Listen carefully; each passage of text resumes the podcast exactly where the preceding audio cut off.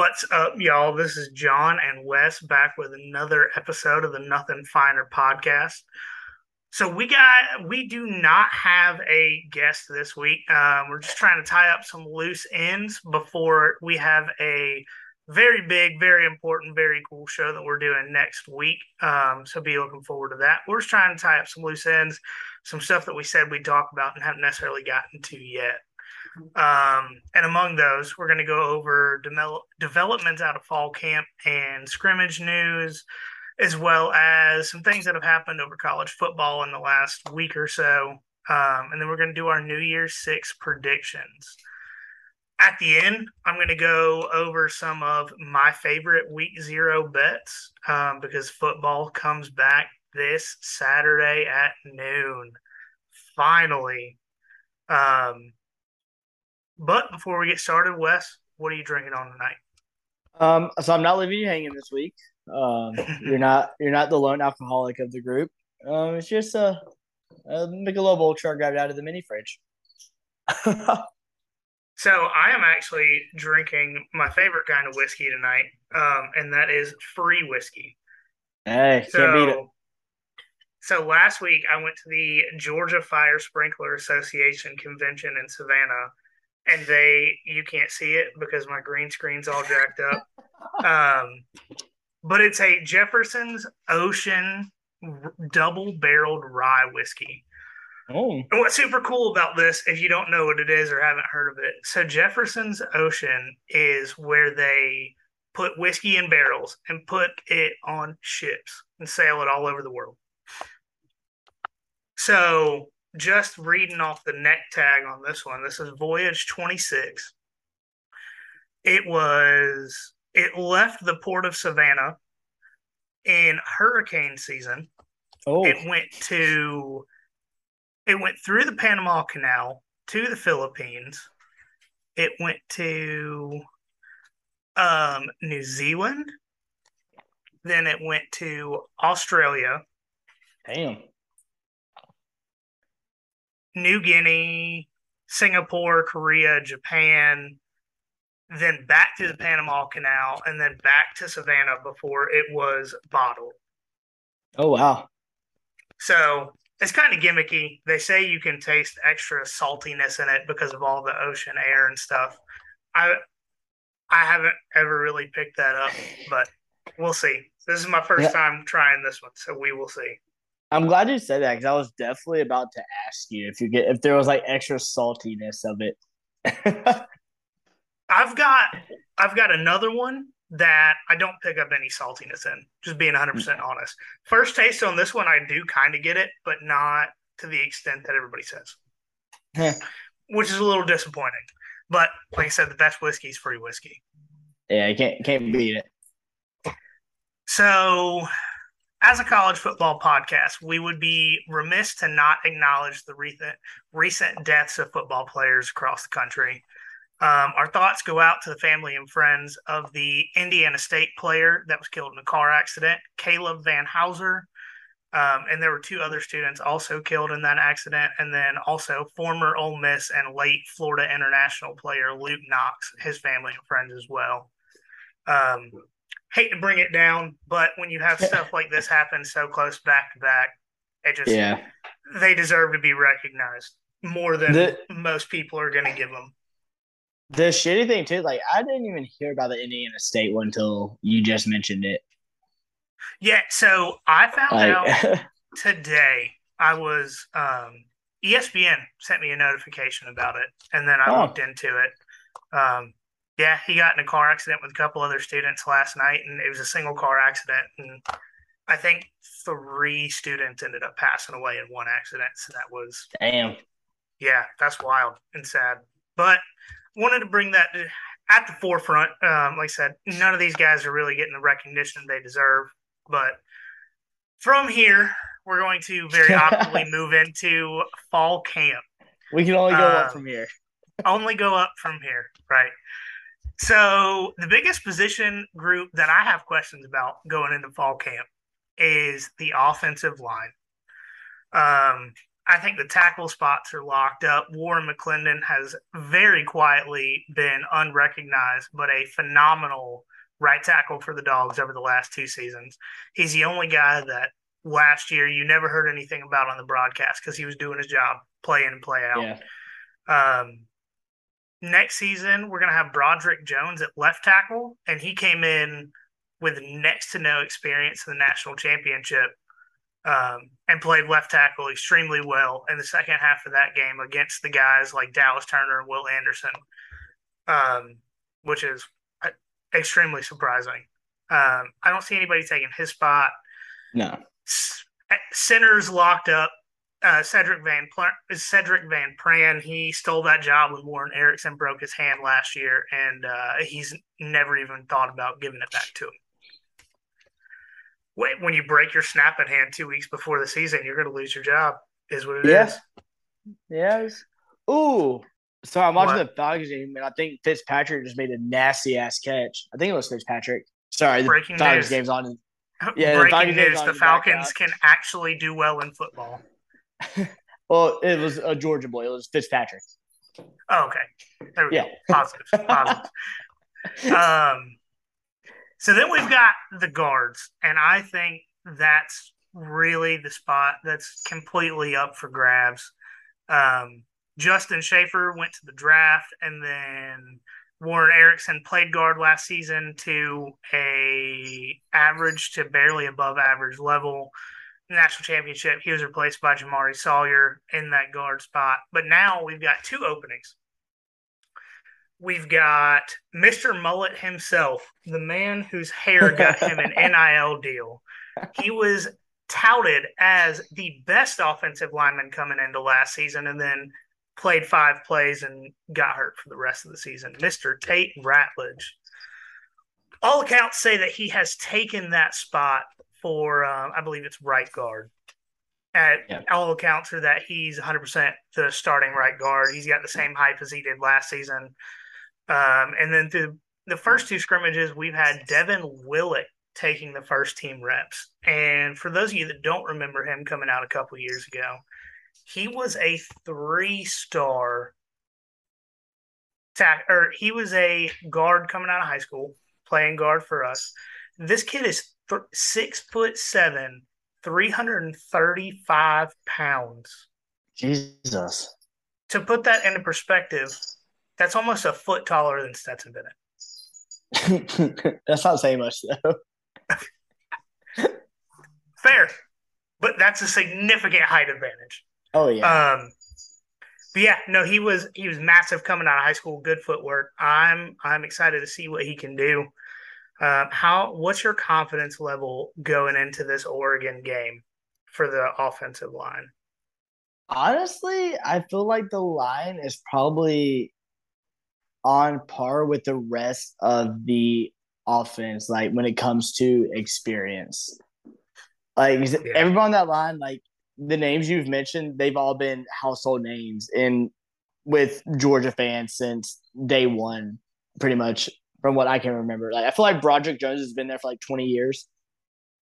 And that I think this just, is going to be maybe his redshirt sophomore season. That's what I'm saying. Like it feels like he's been there forever. Um, but no, like I feel like the line is like like I said earlier, on par with the rest of the offense. Like with the amount of experience they have, the depth on the line. Because I mean, a lot of people were are worried about the defense, but if you look back to last year, a lot of the guys got real playing time because how di- how deep our defense was, and same with the offense. We would just rotating dudes out.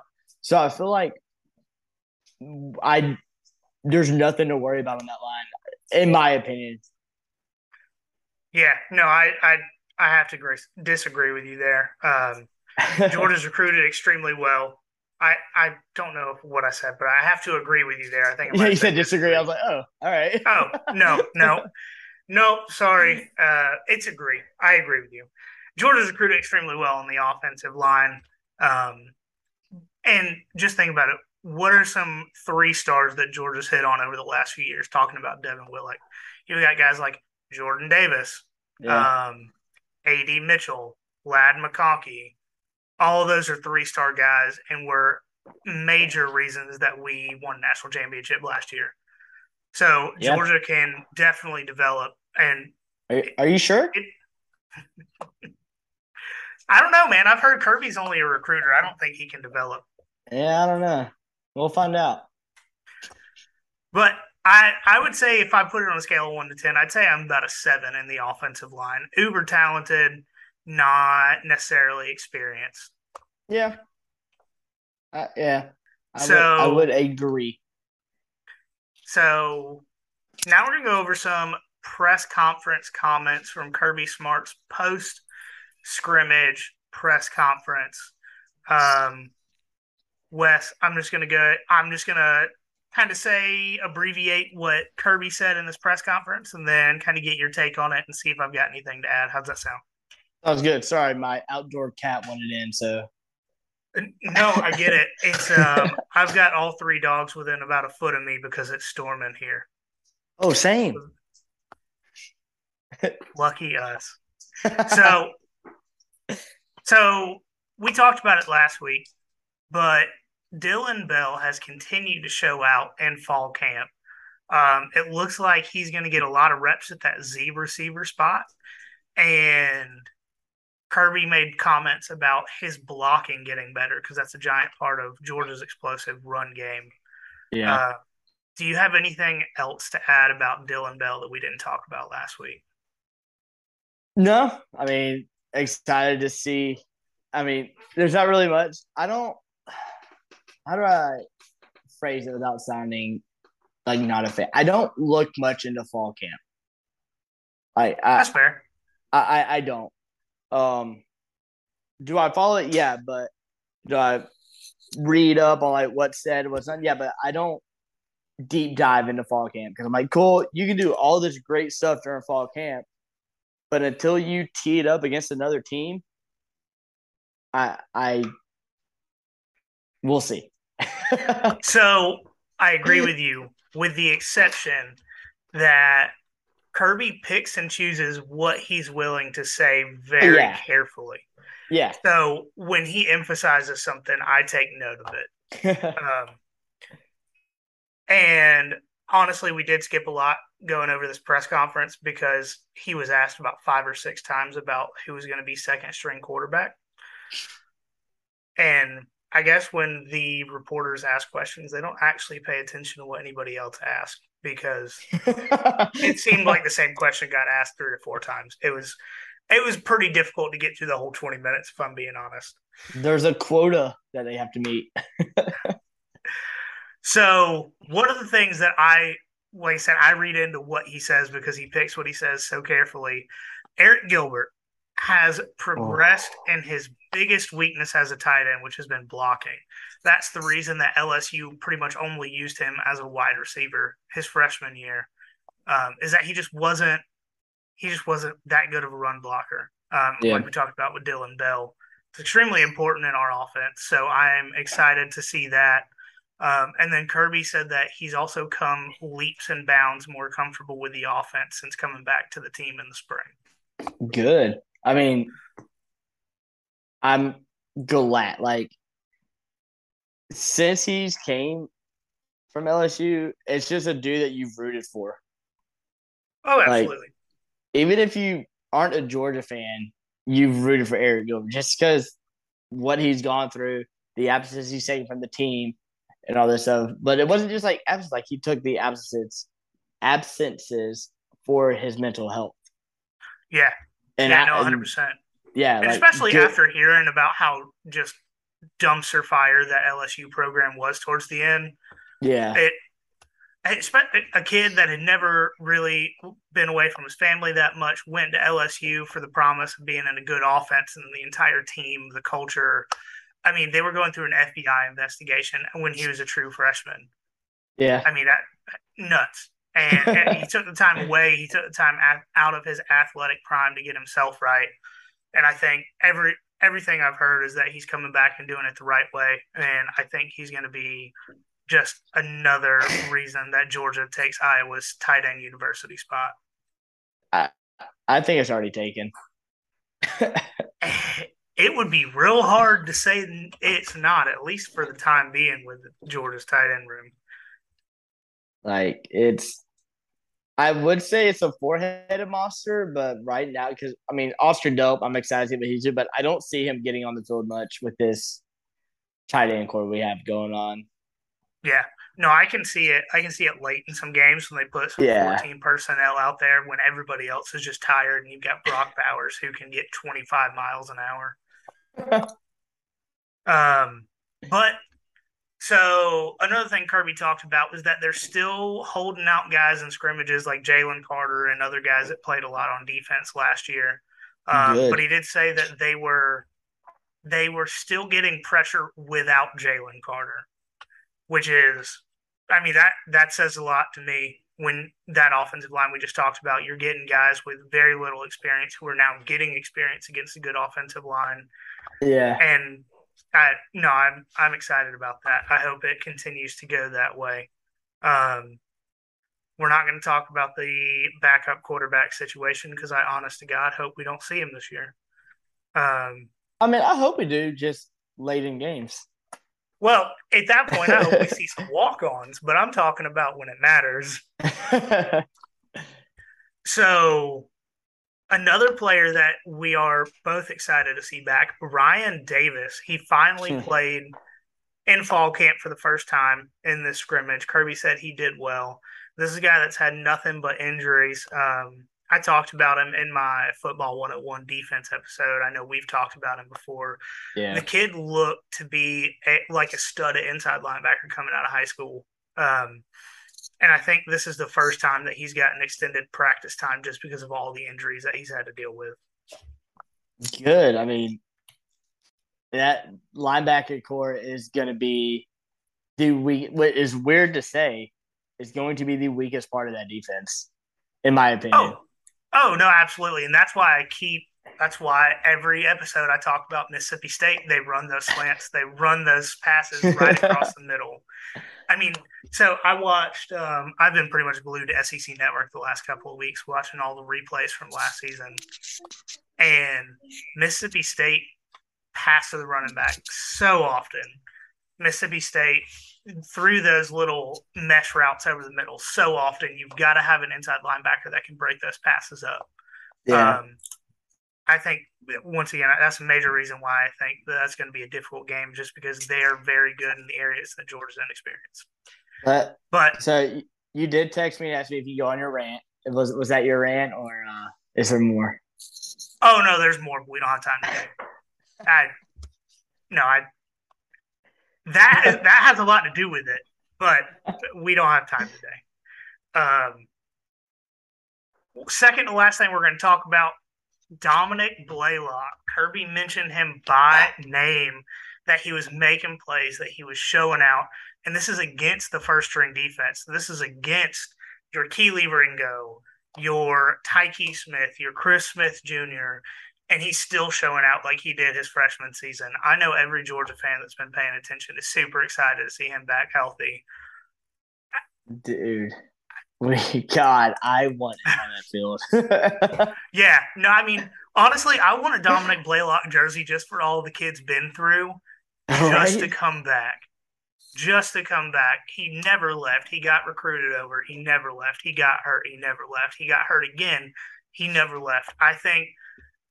I think he could possibly end up being one of the top two receivers on the team by the end of the season if he stays healthy. Oh I mean, yeah. He, I, he was the only reason that Georgia only lost one game in the regular season in 2019 with Lawrence Cager going down.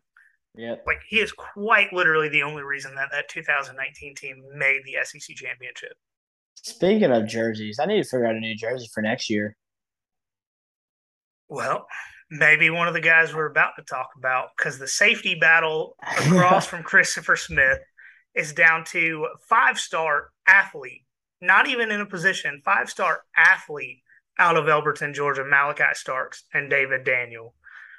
David Daniel played a lot last year, but for a defensive secondary position, and Kirby to straight up say that Malachi Starks might play is saying something. Um, yeah. No, I mean, I'm super excited to see the kid. I think he might even be uh, be on kick returns with how athletic he is this year. See, you can't do that. That's Kier's spot. But um, no, like I, I would like to see Starks back. Like you said, I'd like to see Daniel back, Daniel back there. But if Starks is the best option, then hey, you got to put the best option back there. Yeah, no, I'm I'm super excited to see him. So there have also been some rule changes this offseason that Good. yeah, no, and they're all ones that are actually needed. Good. Um, Yeah. And this is something that I haven't heard any other college football podcast talk about. So, shameless plug if you listen and your friends don't listen, tell them that we talk about shit that nobody else does. shameless plug. The important We- shit.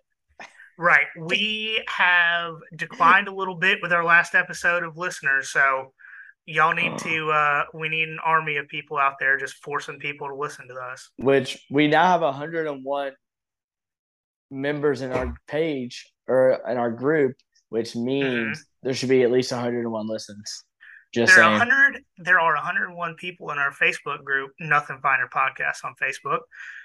And we have this whole thing is a shameless plug.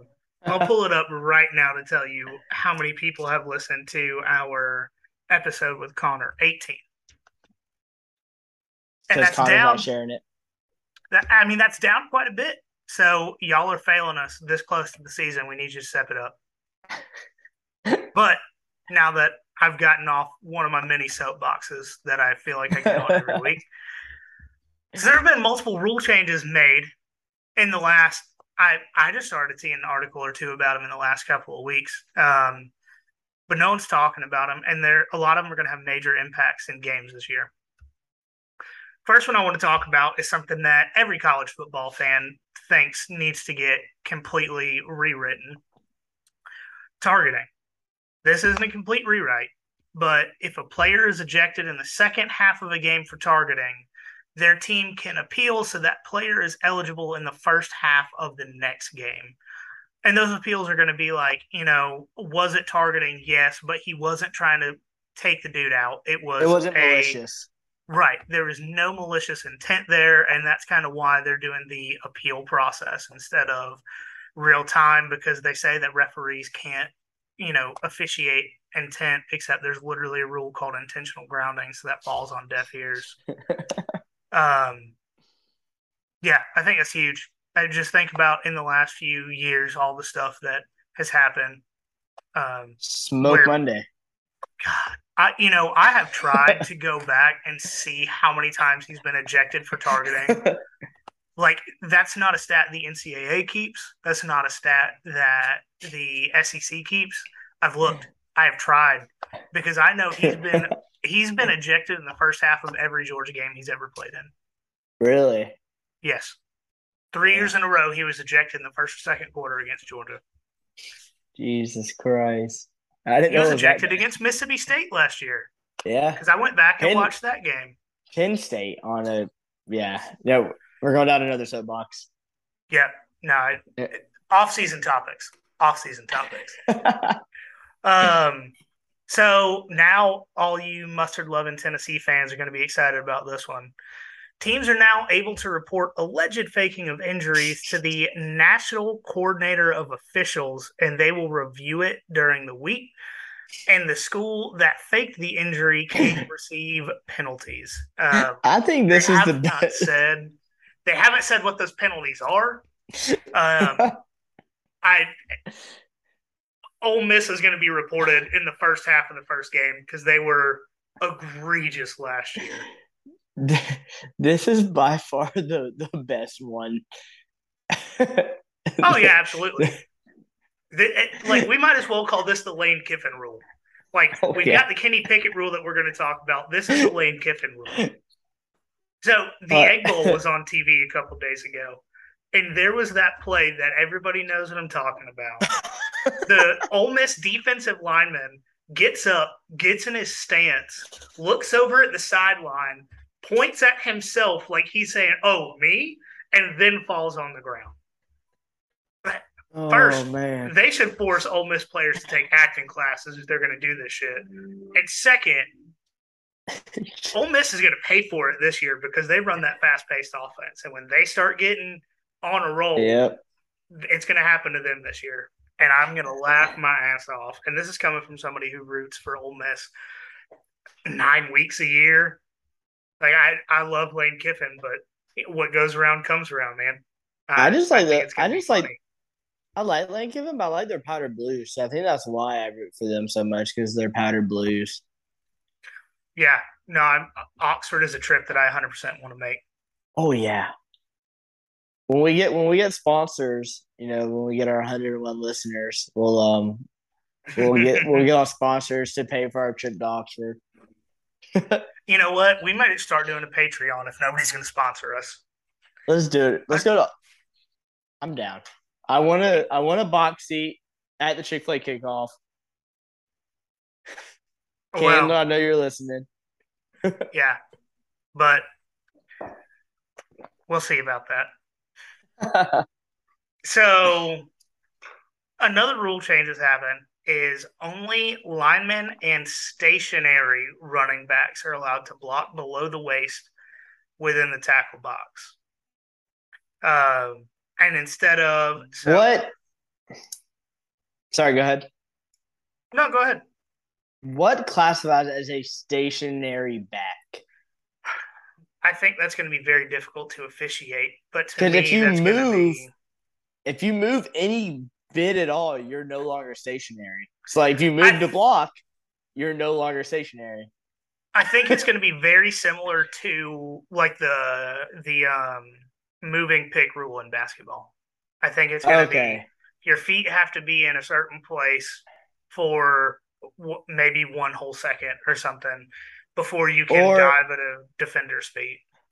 Or if like you're not running a route, like if the dude's like the defenseman's coming in, you know, you can not dive, but like take his legs out. Yeah, Maybe No, I I- don't know, but I'm, but still, even that's sketchy. Because even if you're stationary and a dude's running full speed and you hit his knee the wrong way, he's done. yeah. No, I think I think this is going to be extremely difficult for. Uh, I mean, service academies first off, because they run that triple option most of the time, uh, Yeah. which is all about having running back sized linemen that dive at people's legs. Yeah. I, th- I think that's going to be tough. Um, I think it's going to be tough to officiate just as much as it is tough to abide by. And then next one is the Kenny Pickett rule. Uh, we talked about it earlier. If you paid any attention to what was it, the ACC championship or was it the bowl game? No, it was the ACC championship game. Yeah, Kenny Pickett. Um, he's going to start for the Steelers this year. Phenomenal quarterback. He fake slid at a defender, and it might be the smoothest play of the Oh, season so smooth, so smooth. because he fake slid and then got up and he ran. Didn't he run take that play for a touchdown? yeah, Yeah. As a quarterback, fake slid, got up in the middle of a slide, and continued running down the field for a touchdown. Like I- I'll, if you haven't seen it, I'll put it on the Instagram page. Yeah, no, Nothing it's, dot finer dot podcast. Boom. It's just dot pod, but yes. Oh shit, dot pod. um, and then last one, uh, last rule change that we're going to talk about, and I think it's a pretty important one. If a call is overturned within two minutes, the officials can now reset the game clock. So I didn't know this was a. I honestly didn't know that this was something before that was a problem.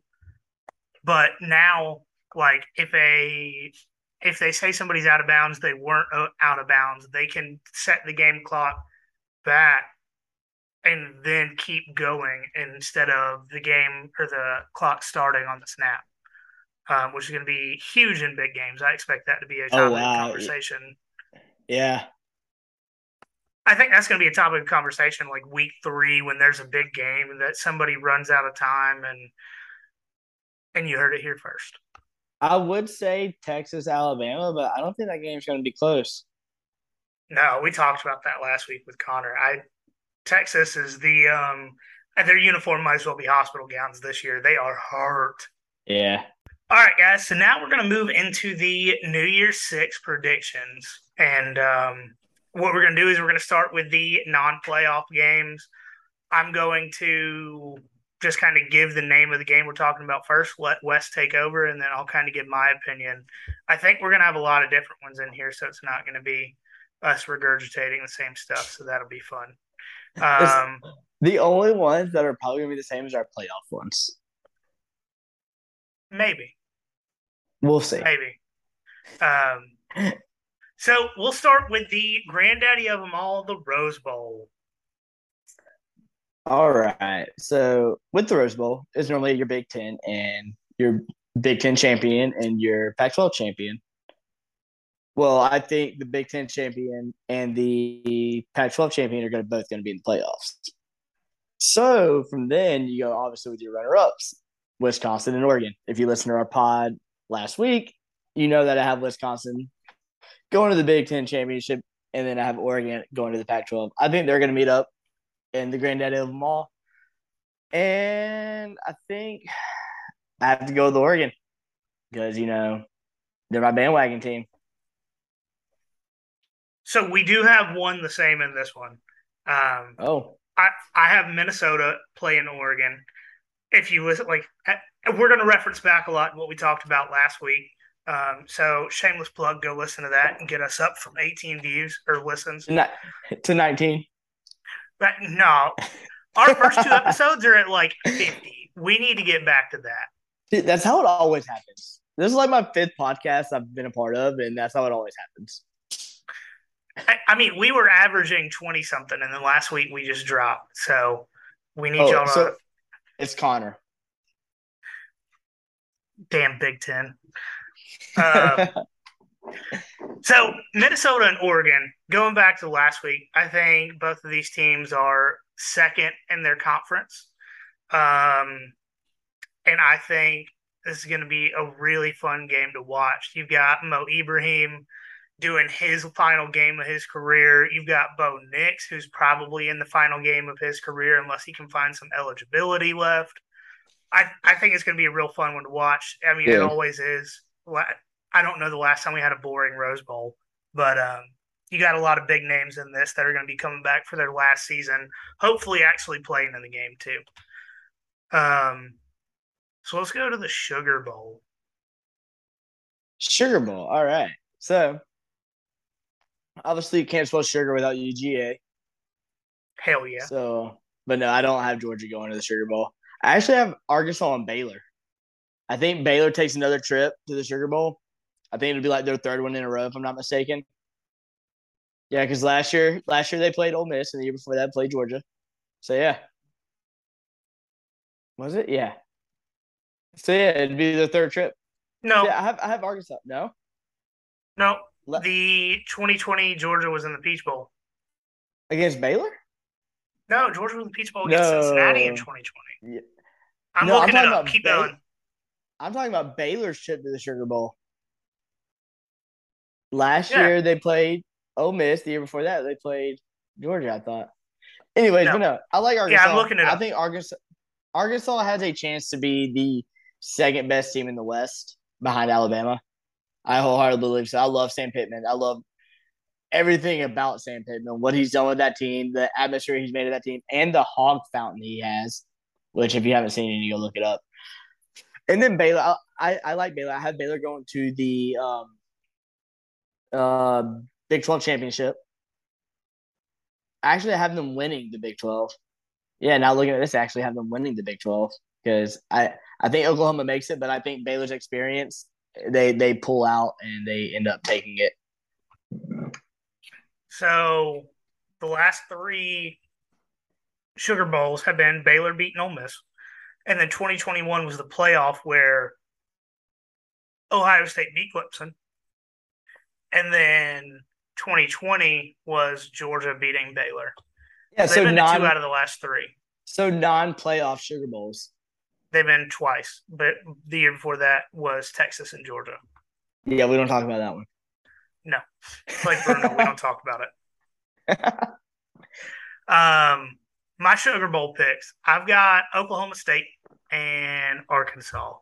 Um, Hey, so we're both real high on Arkansas. After doing my helmet schedule, I've got them at ten wins. Um, Oh, I yeah. think they lose to BYU and Alabama, and I think the rest Oh. of that they're they lose to BYU and Alabama. hot take. They lose to Alabama. That's not a hot take. No, no, the BYU one. Oh, I no, I think BYU's got a lot coming back. Well, I mean, I've talked about that over and over. Um, Yeah.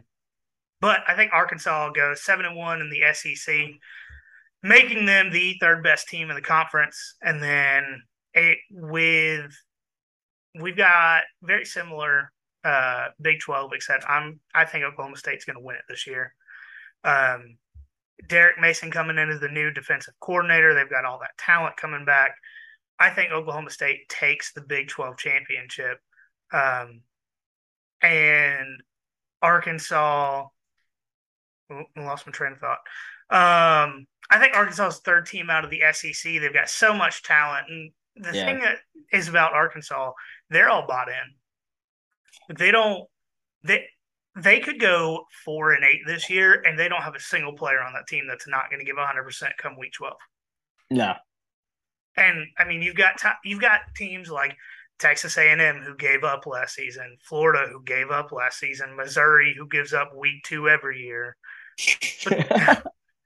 I mean, you've got Arkansas who hadn't had a SEC win in years coming into 2020, and they're probably the most bought in team in the league. Um, I th- I think it was. I think the turnaround for them, like yeah, getting Sam Pittman was the turnaround, but I think it was beating Texas. oh yeah, yeah. No, Like, the game that I've af- got after that paused on TV game- now is the A&M game, which is the next week. Yeah, And yeah, I know. No, I made um, I made Arkansas State cha- or Texas State championship shirts. yeah, they beat A and M. Well, they beat Rice, Texas, and A and M back to back to back State champions. state champions. Georgia owned South Carolina last year too. Yep. Um. So, anyways, back to it. Oh, my my line that I got about Arkansas. Their entire team is more bought in than Tennessee fans when their new coach starts saying some dumb cliche shit. Which nice. I hope Tennessee fans listening because it's absolutely true. one remember brick by brick and five star hearts and yeah y'all y'all were mad that we were making fun of you Something about a Uh, trash can. I'm sure. so now speaking of orange we're going to the orange bowl um wes what are your thoughts who's going to play in the orange bowl this year So I found out something odd about the Orange Bowl. Not odd, but actually pretty cool that I didn't know. So Notre Dame, right? Yep. They are allowed to take an ACC bid for any bowl game except the Orange Bowl. Even though they're not part of the ACC, they can take a bid to a bowl game as an ACC But- team, except for the Orange Bowl. but in the orange bowl they have their own bid built into it Yes. So that being said, my pick for the Orange Bowl is the ACC champion Miami and Notre Dame. I think we have the Catholics Oh. versus convicts in the Orange Bowl. that's interesting Yeah. oh I, I mean, if you look at Notre Dame, like yeah, they're tough, but Notre Dame always finds a way to pull the the games out that they shouldn't. And I, I Yeah. believe you're you're not going to have a New Year's Six without Notre Dame. I, I wholeheartedly believe the committee will somehow find a way to put them in a New Year's Six bowl. that's fair um That that's fair. My only pushback on that is going to be that they've got a gauntlet of a schedule this season. yeah, and, and like It I said, I, I know it's tough, but like Notre Dame for somehow always finds a way to pull out the games they shouldn't pull out, except when they play Georgia. Right. But they also did lose to Cincinnati last year. Everybody lost except for Alabama lost to Cincinnati last year. And the calendar year of 2021, Georgia didn't lose to them either. Touche.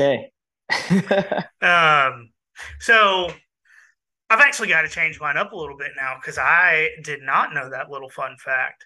Um, but I will say that depending on the week two game where Kentucky goes into the swamp. I think if Kentucky goes into the swamp Wait, without that's C Rod, that's week two. Oh, If Kentucky goes in the swamp without C Rod and wins that game, I think Kentucky ends up winning 10 games. They make it to the Orange Bowl and they play Miami. I don't. I'm not on the Kentucky hype train. I am to an extent, and that's because the SEC East, everybody is down with the exception of Tennessee, who's coming up. But when Tennessee plays a good defense, everybody gets tired. Yeah, Everybody on their team gets tired. Uh, I don't. I don't see Kentucky pulling out that win against Tennessee this year. Unfortunately, as much as I'd love to see it, I, I, I don't see it. I think they can. I don't know if they will, but I think they can. I hope they do. Um, We all I hope think- they do. well, I mean, it's not even just that I don't like Tennessee. I it's one of those things where, for the sake of the conference in general going forward, you don't want schools firing coaches every two years. But Yeah. if if Heupel gets to ten wins this year, and then all of those good players that he's got leaves, and he gets six wins next year, he's going to get fired. Tennessee fans are too crazy. And then and then you're going to have going into 2025 Tennessee's in another rebuild when you've got Oklahoma and Texas coming into the league and then if they end Yeah. up beating Tennessee it's going to set them back further. Um, for the good of the conference, I hope Tennessee wins at most 8 8 or 9 games this year because if they go too high up, they are going to crash hard. yeah. But Uh, I mean, so I did do a little bit of deep dive on Notre Dame's schedule. Currently, with the new AP rankings, they have four top 25 games on their schedule. A third of their schedule are top 25 teams. That is tough. yeah. But they And they always are- find they always find a way. And they're away at so many of those. Like, let, let me look it back up. So I'm so I had someone try and talk a little smack on Georgia's schedule, saying we don't play anybody ranked in the t- in the preseason top twenty five. I was like, he's like they play one in this Oregon, none in the SEC. I was like, well, Kentucky's ranked eleventh, but I don't give a shit about preseason rankings, but because by the time you play a team, they could either be in the rankings or not. Like, Yeah, no, preseason 100%. rankings to me don't matter. So I'm not going to say they don't matter, but I think they're skewed a lot of the times. Well, like yeah. for example, in the first, so ten, uh, Notre Dame right off the rip they play Ohio State, and then October eighth, the best day of football this season, they're at BYU. First they're at Ohio State, then they're at BYU. I think Ohio State could be their only loss. I looking at their schedule, I don't see BYU. I think it's a, a recency bias with a lot of people. I I think BYU is going to take them out, and I know that I know you're going to be like, oh, he's just no. They have a lot of ten, returning production. No, they do. Ten win They team. do. They've got a lot of experience. Um, Wait, so, I think hold on. BYU ends this season ranked higher than USC. Damn. I have no faith in USC because they were a dumpster fire up until January. Yeah, I love the fact that this just hit me. I feel like I'm high right now, but I'm not because I can't be. we have the Catholics versus the Mormons with Notre Dame and BYU. Yeah, somebody talked about that. Was it? Didn't you say that a couple weeks Did ago? I? I, I don't know, but the holy talk about a holy war. Yes, Abs- and it's in Vegas. it's even better. Um, yeah, and then uh, three of Notre Dame's top twenty-five games are away games, which is going to be tough. But enough Notre Dame talk. They're, I mean, they're going to end up going ten and two and being called the best ten-win team of the season, like they always are. Always. Um, next bowl game we're going to talk about is the Cotton Bowl, which is interesting Well, because this is the at large versus at large bowl. So, another tidbit I found about this: SEC has tie-ins to the Cotton Bowl. Um, so I actually have Houston and Kentucky in this one. So this year, it is just the highest ranked team that's not in any of the other ones versus the next highest ranked team that's not in any Well, of the other shit, I got that one wrong then. No, it changes. It changes. But this year is when it rotates back into that. Oh, well, never mind. So Houston, and then yeah, whoever else goes from, we'll say the uh, the MAC. Fuck it, I don't know. Crap. Now, now I gotta, now I gotta do All right, homework again. I'll go. I'll go. You can you can look up something real quick. So I also have Houston. I think Houston's the best Group of Five team this year. Um, I think that's pretty fair, pretty fair assumption. I think everybody says that. But then I've got I've got my bandwagon team. I think BYU sneaks in, gets a New Year's Six bowl in Texas. They play in the Cotton Bowl, but I think it's either Houston or Mississippi State against BYU. Y'all know I'm high on Mississippi State. I will go on my rant next week. I think they're a nine and three team. So it can be Kentucky. Okay. Yeah. Okay. You made it seem like it couldn't be Kentucky. Yeah, no, I still like. Well, you I just said you weren't high on Kentucky. I'm not, but I think they make the Cotton Bowl. Yeah. All right. Yeah. Fuck you. You had me confused. It's all right. Kentucky's going to lose to Mississippi State this year. According to you, everyone's gonna lose to Mississippi State. Mississippi State goes nine and three this year. You heard That's it here first. That's good for them. I, I mean, they'll still be third or fourth in the division, but that's because the West is so good. Um, so now we're moving into the playoff games. First up, we're going to talk about the Peach Bowl in Atlanta. Who do you have going to the Peach Bowl? so, the SEC champion versus Utah. Okay. So I think I think I think Utah sneaks into the Final Four. I think they get fourth, and I think the SEC champion, whoever that is, whether it's Georgia or Alabama, takes the one seed. So either Georgia or Alabama against Utah. That- I mean, that's exactly what I have written down. Um, Pac-12 breaks their so- CFP silence, but they lose in the first round, like the Pac-12 Yeah. does, except for Oregon. Back I'm in gonna say except days. Oregon.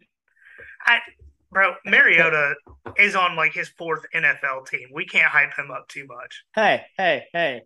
All right, he threw a Um, touchdown. Oh, good for him. His one this Yeah. season Hey, they're up uh, thirteen nothing right now. All right. on the Jets. Um, I think Utah does make this an interestingly close game, and that doesn't mean close. Interesting. Closer than the experts think. Closer than Washington was to Bama a few years ago. and that's all the Big 12 can hope for at this point. Um, to the other playoff game, Fiesta Bowl. Who do you have going to Fiesta Bowl? The runner up against Ohio State. So whoever loses the FC championship game against Ohio State. And I mean- it it sucks to say, but I think it's gonna be a repeat of last year in the SC championship game. I think it's gonna be Georgia Bama and Bama out for revenge, beats Georgia, and Georgia ends up playing Ohio State, Alabama ends up playing Utah.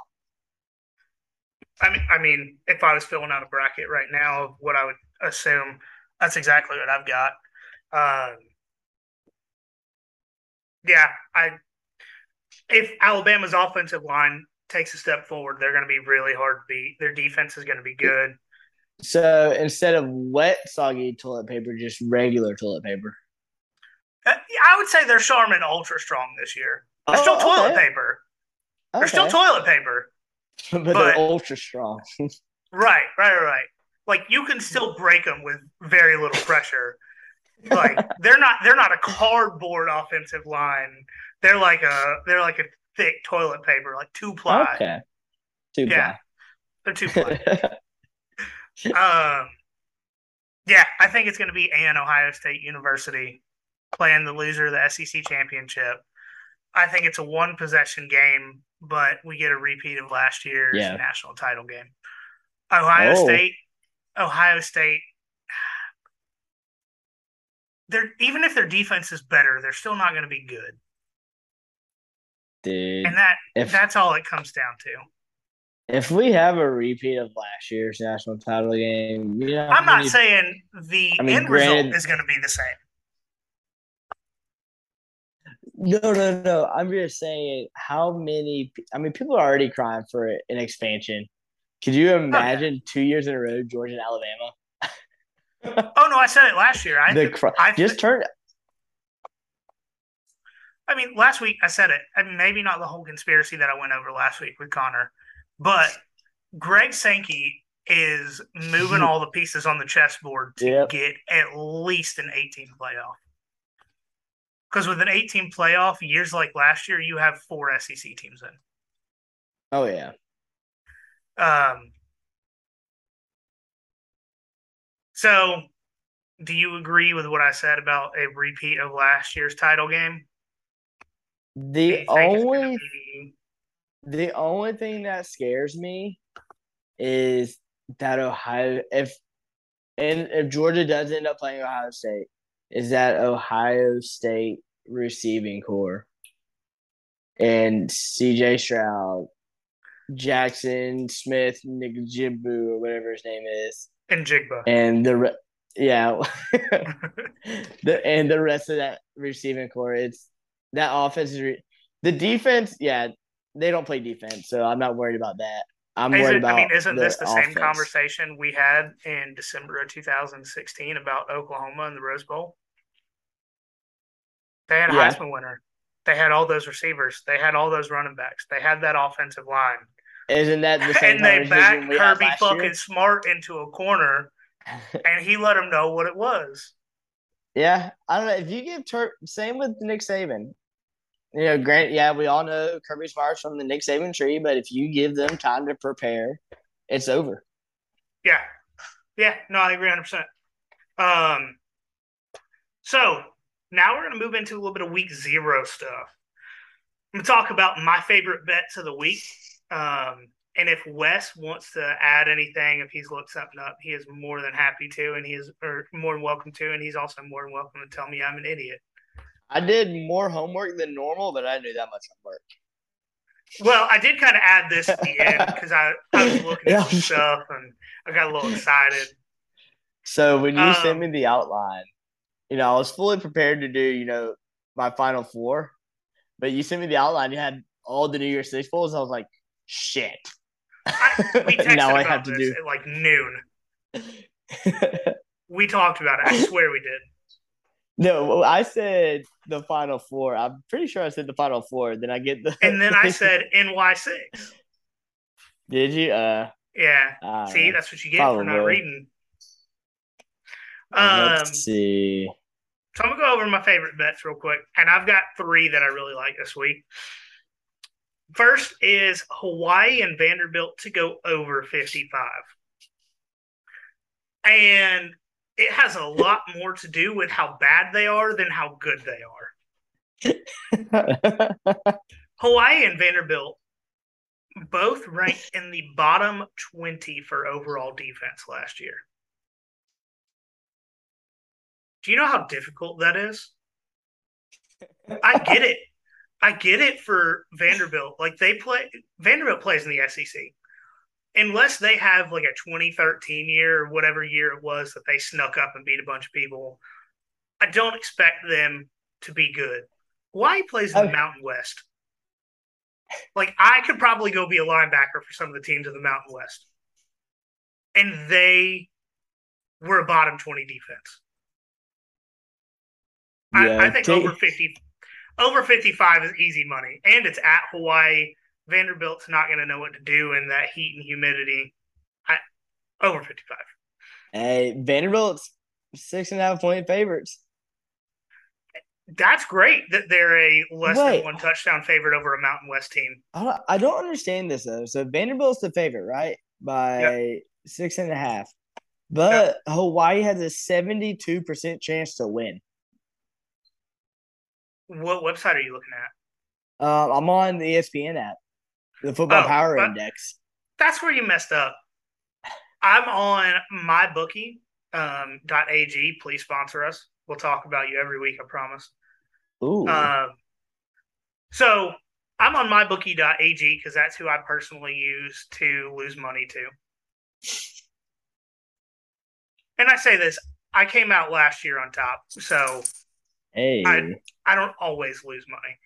Um, mybookie.ag is who I use, but for my next one, I've got Florida Atlantic minus seven and a half.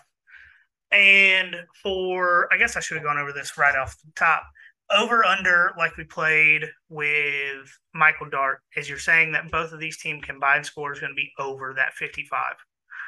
When you say Florida Atlantic minus seven and a half, that you that means you think Florida Atlantic will win by seven and a half or more points in this situation because it's half a point. It's always eight. Um, so Florida Atlantic minus seven and a half.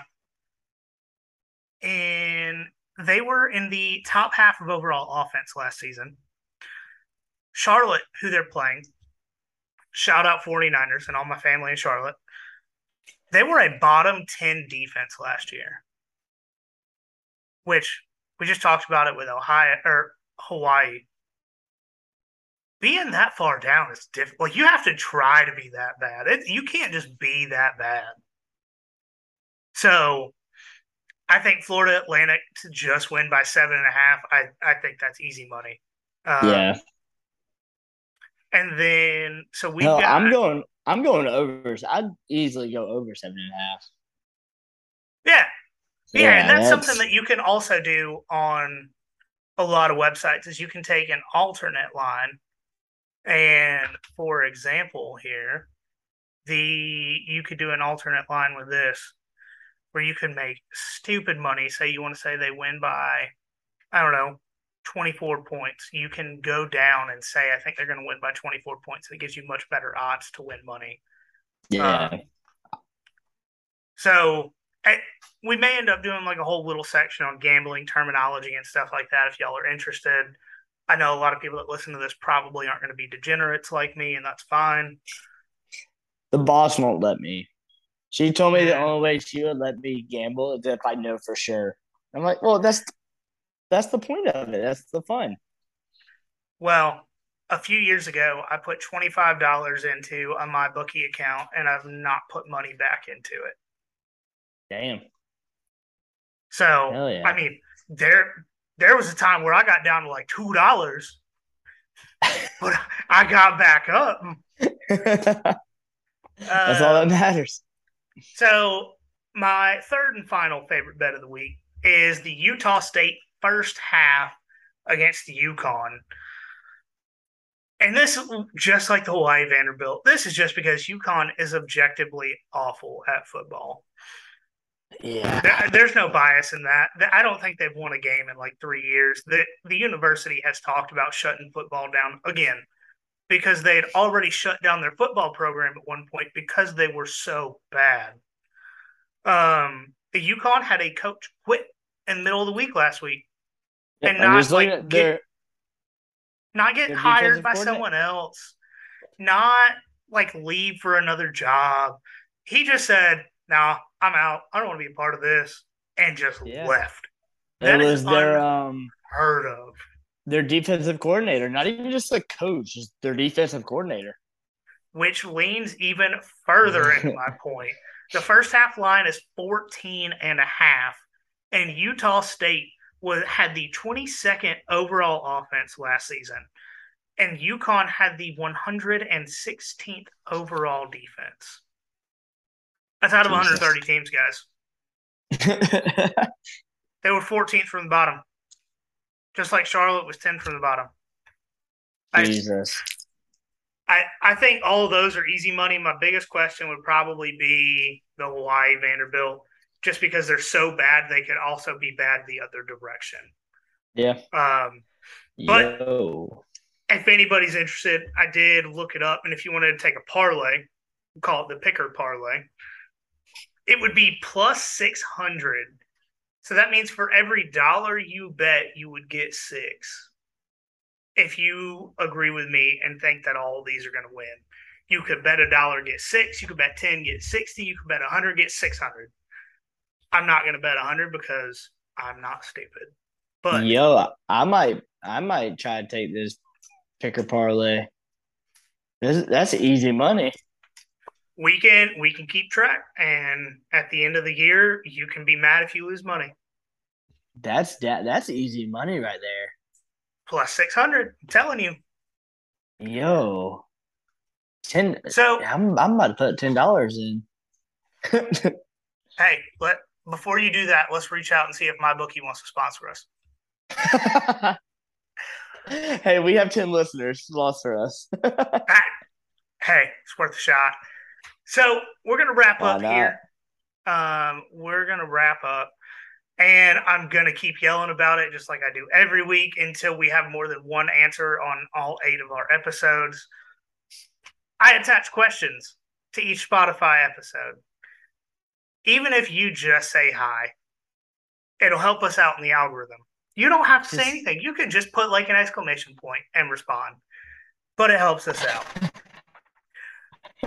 um, we also have the Instagram at nothing.finer.pod for you to follow and interact with us.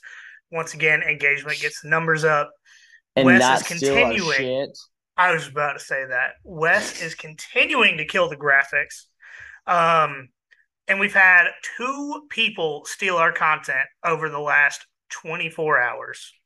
So if you happen to see anything stolen from us and they've cropped out our watermark or not credited us, call them out because there are some trash people running these pages that need to understand that they're trash. Um, You're trash. We also have the Facebook group, a lot of fun in there. Um, Nothing Finer podcast for our community interact. We've got over 100 people, but not over 100 listeners. So y'all are failing us. Um, and then last but not least, we do have the Nothing Finer pod at gmail.com if you listen and don't do social media. One of the most important things we're going to say today is there is 12 days until the dogs go duck hunting in Atlanta, oh. and it is about damn time and it's looking more and more what the fans have called for in Atlanta. Yeah. Georgia released a video of some black cleats today that are fucking clean. Yes. So yes. I, and for anybody getting mad about the uniforms that were posted in the Facebook group and the Instagram, that was just something I made for fun, just get people riled up and honestly, and it, it, fucking worked. It because worked. people are pissed about it. I, I mean, there was a guy literally called himself Old Man Dog that started commenting on our stuff because he was upset that they did away, got went away from. Anyways, old people are weird. All right, last thing we're gonna say is there's nothing finer in the land than a drunk, obnoxious Georgia fan. Biggest third down Bryce Young's career. You need 10. Play clock at four. From the pocket. Launching downfield. Underthrown and intercepted. Kelee Ringo has an escort down the sidelines. All the way to the end zone. And Georgia is going to conquer the Crimson Tide.